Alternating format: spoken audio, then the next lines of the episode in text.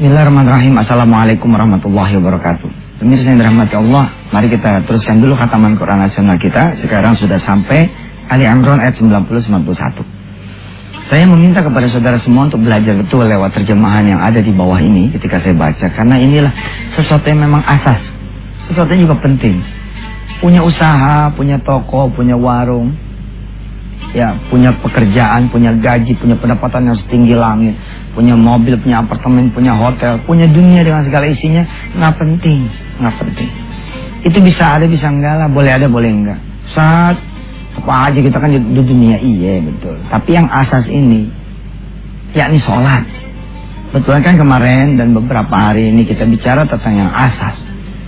Kita ambil yang penting, tapi tidak kita abaikan yang lain. Jangan sampai yang penting kita nggak ambil, kita abaikan yang eh, penting lalu kemudian kita ambil yang lain. Kerja pagi-pagi kita banget, pagi-pagi kita benar, udah mandi, udah segala macam. Tapi ente bangunnya jam 5. Jam 5 ini ente mengabaikan yang penting. Apa yang penting? Sholat berjamaah. Subuh. Apakah pekerjaan itu lebih penting daripada sholat subuh? Salah ente. Sholat subuh ini lebih penting daripada pekerjaan. Rapat. Rapat apa pentingnya sih? Oh penting. Kalau nggak rapat nanti bagaimana perusahaan jalan? Lu jangan mikirin cuma perusahaan lo jalan dong. Lu mikirin bagaimana nanti di akhirat. Kalau bisa kita dua-duanya jalan, dunia jalan, akhiratnya jalan. Nah, jajar ini. Kita lihat ya. Bagaimana surah Ali Imran ini bercerita. Ya, secara tidak langsung ayat ini nyambung sama omongan kita. Yuk, kita baca bareng-bareng. Yang sudah megang Qurannya, silakan dibuka. أعوذ بالله من الشيطان الرجيم. إن الذين كفروا بعد إيمانهم ثم ازدادوا كفرا لن تقبل توبتهم وأولئك هم الضالون.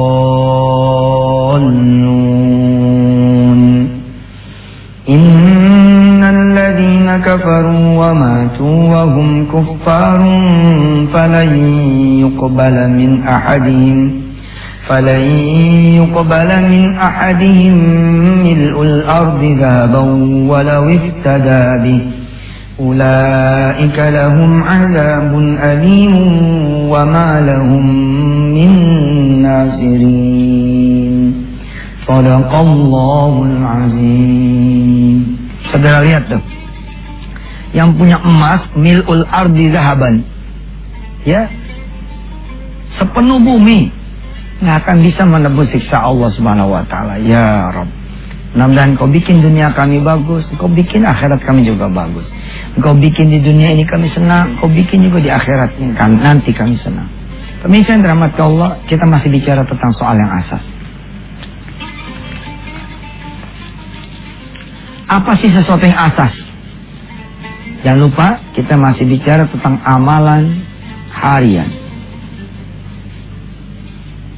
Tapi amalan harian ini tidak akan saya buka dulu sebelum kita kemudian mengetahui apa yang asas dari amalan-amalan harian itu. Saudara jagoan salawat. Satu hari sepuluh ribu salawat nggak tanggung-tanggung. Saya jagoan dakwah. Ke tempat terpencil pun saya kemudian ladenin. Ke gunung, nyebrang lautan. Oke? Okay? Tapi yang asas, yakni sholat berjamaah, saya tidak, maka ini nggak laku. Apalagi lo saya sebagai ustadz nggak sholat, ya mampu saya. Jangan pikir semua ustadz-ustadz itu ya, lalu kemudian selamat dari urusan sholat. Kalau pengen ngecek ustadz itu benar apa enggak, namu aja subuh. Coba kalau itu ustadz keluar dari pintu rumahnya, berarti masalah. Paham? Kalau itu ustadz keluar dari pintu rumahnya berarti masalah. Tanda apa? Tanda dia tidak sholat subuh berjamaah.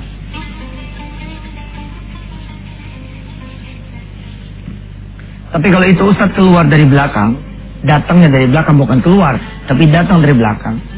Dan kira-kira jamnya ya udah jam selesai sholat subuh. Berarti ini nggak bermasalah. Apalagi kemudian amalannya amalan-amalan dunia. Misalkan, misalkan apa? Pengusaha pekerja. Oke, terus dia mengabaikan urusan sholat. La ilaha illallah Muhammad Rasulullah. Nggak laku nih. Allah bilang, mil'ul ardi zahaba. Dia punya emas. Seberat gunung, sebesar gunung, sebanyak gunung, seluas bumi, sebanyak bumi. Dia nggak akan bisa menebus azabnya Allah Subhanahu wa taala. Yang asas adalah salat. Asas sih sebenarnya banyak ya. Kita bisa terjemahkan menjadi the pillar of Islam, ya, rukun Islam. Haji termasuk di sana, zakat termasuk di sana, puasa Ramadan. Puasa Ramadan zakat.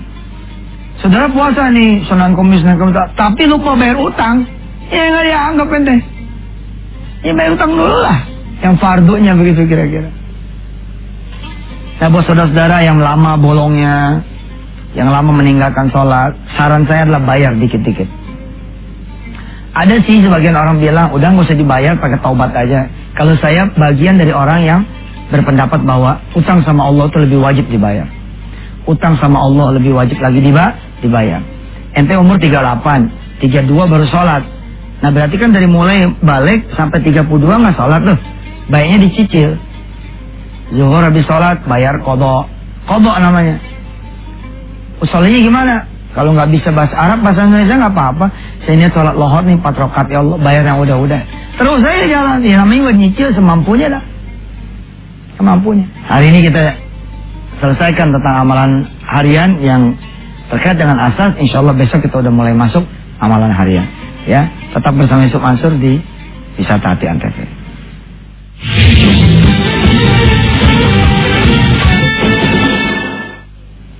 Pemirsa saya akan menyajikan kepada saudara-saudara semua ayat-ayat Al-Quran yang berkaitan dengan soal yang asas, soal sholat. Mari.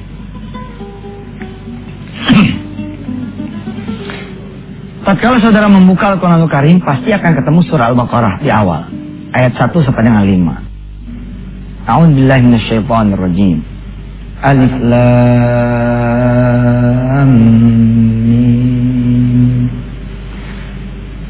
ذلك الكتاب لا ريب فيه هدى للمتقين الذين يؤمنون بالغيب ويقيمون الصلاة lihat langsung saudara disuruh sama Allah Subhanahu wa taala salat salat dipakai sama Allah diseru sama Allah ya di dalam rangkaian supaya orang-orang mendapatkan petunjuk dari Allah Subhanahu wa taala petunjuk dari apa coba lihat ayat-ayat setelahnya ومما رزقناهم ينفقون والذين يؤمنون بما أنزل إليك وما أنزل من قبلك وبالآخرة هم يوقنون أولئك على هدى من ربهم وأولئك هم المفلحون kalau mau bahagia, kalau mau senang, diantaranya sholat.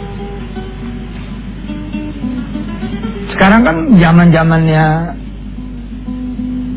hidup nggak perlu agama nih. Karena orang pada putus asa kali ya ngelihat yang pada beragama pada berantem dulu sih. Mereka-mereka yang sedang ada di atas pemerintah kita. Pemerintah kita kan pemerintah muslim sebenarnya. Pada jadi orang muslim semua kan. Tapi lagi-lagi kan orang lihat gitu. Yang ditangkap siapa? Orang muslim. Padahal banyak juga sebenarnya dari mereka juga yang ditangkap dan para petik non muslim. Tapi kita jadi role model yang buruk. Akhirnya kemudian timbul dah keputusasaan. Gak penting lah sholat, yang penting jadi orang baik. Eh, padahal kan nggak begitu. Ente kalau nggak sholat, malah nggak penting baik. Ente baik juga kagak sholat, di sononya bakal masalah. Ustaz, betul karena urusan baik itu bukan cuma di sini, di sono. Nih ya, ada orang ya, dia jagoan sama orang tuanya. Pokoknya orang tuanya sampai dijadikan raja dan ratu. Dia jagoan sama tetangganya. Nggak boleh ada tetangga teriak dikit. Begitu tetangga teriak, ente datang. Kenapa bu? Kenapa bayinya? Pokoknya ente pentingin tetangga. Allah Akbar. Subhanallah.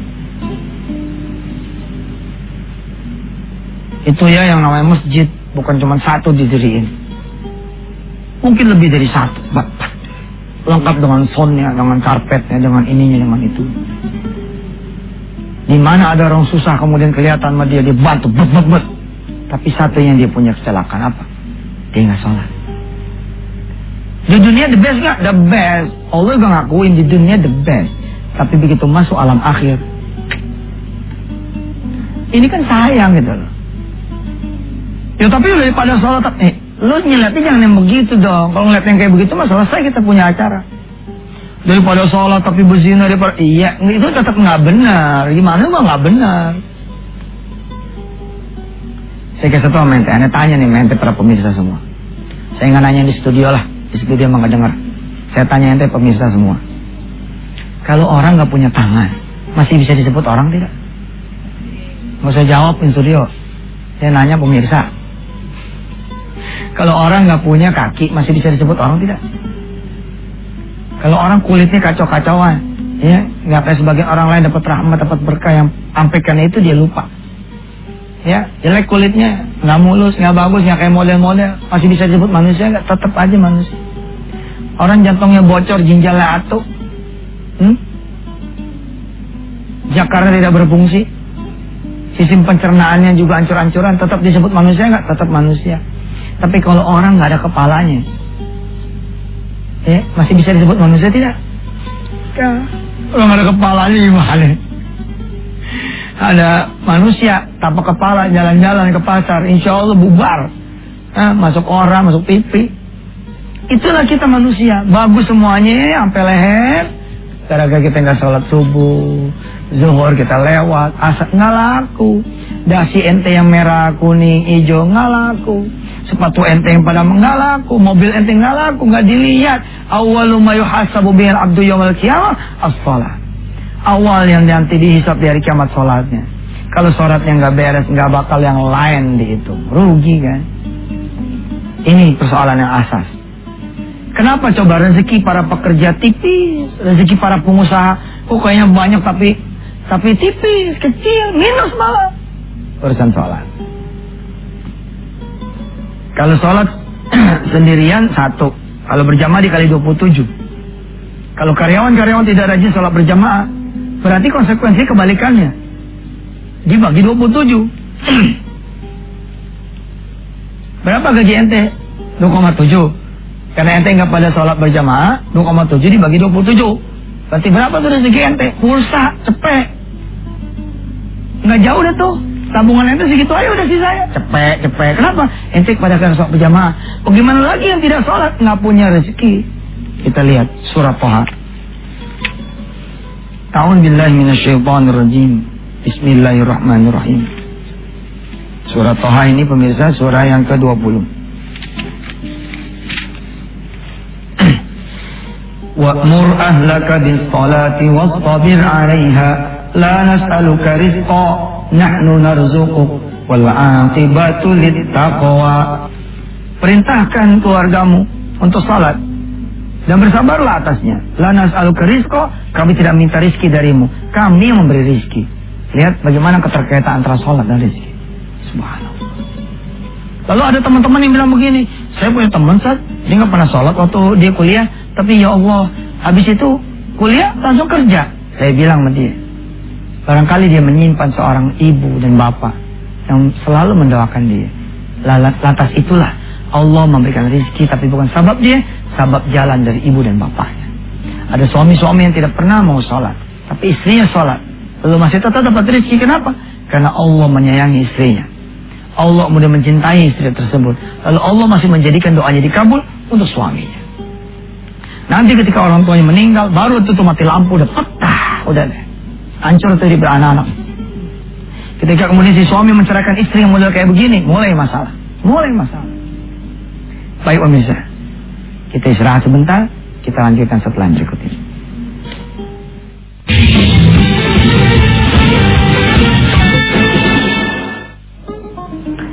Ya pemirsa yang rahmati Allah, coba benahin sholat ya. Saya kadang-kadang lagi ngomongin sedekah, nggak ngomongin bab puasa, nggak ngomongin bab Quran. Ada orang datang nih, Ustaz, rumah tangga saya hancur, Ustaz. Saya bilang sama dia, coba deh benerin sholatnya. Tadinya sendiri berjamaah, tadi di rumah jadi ke masjid. Ya, Tadinya tidak ada dia, qobliyah ada qobliyah ada dia. Tadinya tidak ada sholat malam, sholat malam. Tadi tidak ada dua-dua. Ustadznya punya utang banyak. Udah coba jangan mikirin utang deh. Coba ente pikirin sholat deh. Coba tiga hari, tujuh hari, empat belas hari, dua puluh satu hari, empat puluh hari, seratus hari. Coba menjadi orang disiplin sholatnya. Eh, nanti malam jangan ke mana-mana. Uang mau datang. Lu siapin bayarannya. Gak usah dipikirin. Jam berapa tuh orang telepon? Jam 8 saat. Udah duha belum? Belum. Duha aja udah. Yang itu jangan dipikirin. Ustaz duit saya banyak di luar Ustaz. Nggak ketagi-ketagi. Jangan pikirin duit yang di luar. Nggak bakal nyelamatin ente juga. Coba pikirin jam berapa ini? Jam 14 saat. Udah sholat duhur belum? Alhamdulillah. Belum. Kalau belum udah sholat.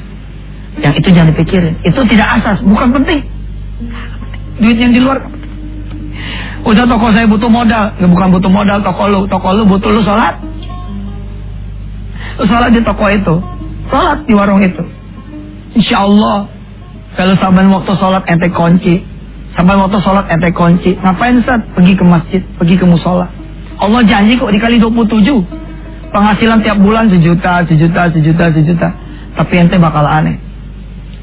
Tiba-tiba satu tahun berikutnya ada orang bilang, Pak, sekeluarga berangkat haji sama saya. Berangkat haji berapa satu orang? 70 juta kalau yang plus. Dikali lima orang 350 juta. Pada pendapatannya berapa sebulan? Sejuta. Iya betul. Karena pendapatan yang sebulan sejuta itu dikali 27. Jadi berapa? 27 juta. Lu kali 12. Subhanallah. Ingat, kalau ente nggak berjamaah. Ya, dibagi 27. Tidak sholat, lebih parah. Dikosongin sama Allah. Nol. Sama sekali nggak ada. Pentingin waktu sholat. Pentingin. Balik ke masjid, balik ke sejadah balik ke masjid, balik ke sejadah. Sof, iya mualim. Kamu tahu siapa yang bisa bayarin utang kamu? Tahu mualim. Siapa? Allah. Udah ngadep sama Allah. Udah. Insya Allah utang kamu bakal selesai.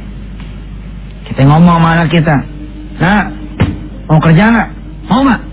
Mak, tadi datang tamu ya? Nggak datang tamu. Kita lagi asar. Gini, temuin Allah di masjid. Insya Allah. Lo minta sama dia. Jangan tanggung-tanggung mintanya jangan cuma kerjaan. Tapi minta sama Allah kerjaan yang enak. Begitu kerja langsung gajian. Di mana coba tuh? Begitu kerja langsung gajian. ya tapi kan kalau Allah yang punya mau, emang ente bisa nolak apa? Yang punya rezeki Allah kok. Hmm? Nggak punya makan. Nggak ada makanan. Jangan nyuruh istri ke warung. Jangan nyuruh anak-anak pergi ke rumah neneknya. Jangan. Semua ambil wudhu. Lalu sholat dah. Insya Allah, insya Allah. Selepas ente sholat, insya Allah Allah akan dengar doa ente. Allah akan anterin tuh makan. Tapi manusia begitu, dikejar-kejar ya. Yang dikejar busway. Yang dikejar-kejar ojek. Yang dikejar-kejar gaji 2 juta, 5 juta. Nggak penting banget gitu. Yang dikejar itu zuhur, asar, maghrib. Jadilah orang yang rindu sama sesuatu yang asas ini. Rindu. Waduh masih jauh ya ke maghribnya. Pengen ketemu Allah nih habis domelin nama bos. Ah cakep. Nih ujungnya kita bacain ayat ya dari surah uh, Maryam ya ayat 59 60. Saudara perhatikan ayatnya. Mudah-mudahan kita tidak termasuk golongan yang Allah sebut di dalam ayat ini Terjemahan ini menjadi penutup buat kita semua. Sampai ketemu lagi besok mudah-mudahan. A'udzubillahi minasyaitonir فخلف من بعدهم خلف أضاعوا الصلاة واتبعوا الشهوات فسوف يلقون غيا إلا من تاب وآمن وعمل صالحا فأولئك يدخلون الجنة ولا يظلمون شيئا صدق الله العظيم lihat tuh terjemahannya jangan sampai Allah kemudian bilang sama kita fasaufa yalqauna ghayya Ente usaha Allah bikin sia-sia. Ente dagang Allah bikin sia-sia. Ente kerja Allah bikin sia-sia. Tabungan dikumpulin, elah hanya gara-gara top, eh usus buntu tuh anak, ya 12 juta, hilang. Saya pengen tuh ngetok pintu satu-satu tuh teman-teman semua. Jam 11 sholat, Ustaz jam 11 sholat apaan? Iya ingat sholat jam 12 ya, jangan sampai enggak. Jangan sampai jam 12 kurang 5, malah starter mobil lalu masuk tol. Jangan. Ada Allah bentar lagi datang ke kantor ini, ke gedung ini. Kenapa lu tinggal? Kecuali lu bisa sholat di pinggir tol, insya Allah diomelin sejuta orang yang lewat. Ngapain lu sholat di tol? ya, sampai ketemu besok lagi. Wassalamualaikum warahmatullahi wabarakatuh.